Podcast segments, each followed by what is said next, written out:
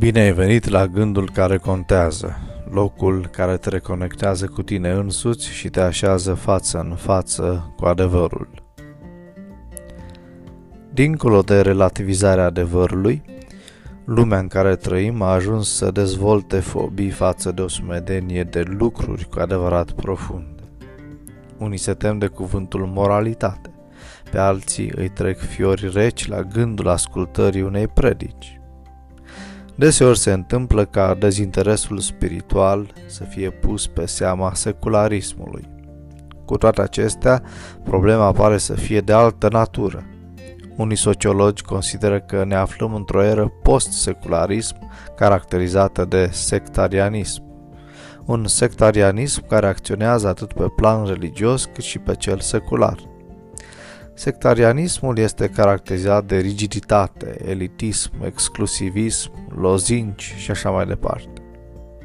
Dacă acest proces se va perpetua, s-ar putea să vină timpul când omul nu mai înțelege deloc valoarea adevărului și se va refugia în atotsuficiență.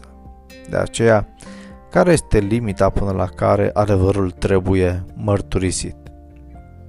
În Matei 7 cu 6, Iisus ne spune să nu dați câinilor lucrurilor sfinte și să nu aruncați mărgăritarele voastre înaintea porcilor, ca nu cumva să le calce în picioare și să se întoarcă să vă rupă.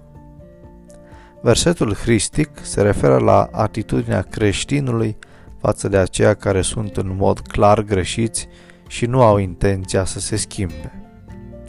Timpul nu trebuie să fie irosit cu aceia care fac din aspectele spirituale o chestiune de ceartă și dispreț. Discuțiile neînsemnate, nefolositoare, trebuie evitate. A oferi nu este întotdeauna un act al generozității. Afirmația lui Isus ne atrage atenția asupra unei clare nepotriviri dintre cel care dă și ceea ce dă și cel care trebuie să primească. Uneori e foarte posibil să oferi ceva care e incompatibil cu natura, nevoile, limitele și tabieturile receptorului. Fapt în care oferta nu e doar nepotrivită, ci periculoasă pentru ambele părți. Ca atare, e deplasat să oferi soluții persoanelor care consideră că le dețin și disprețuiesc în consecință sugestia ta.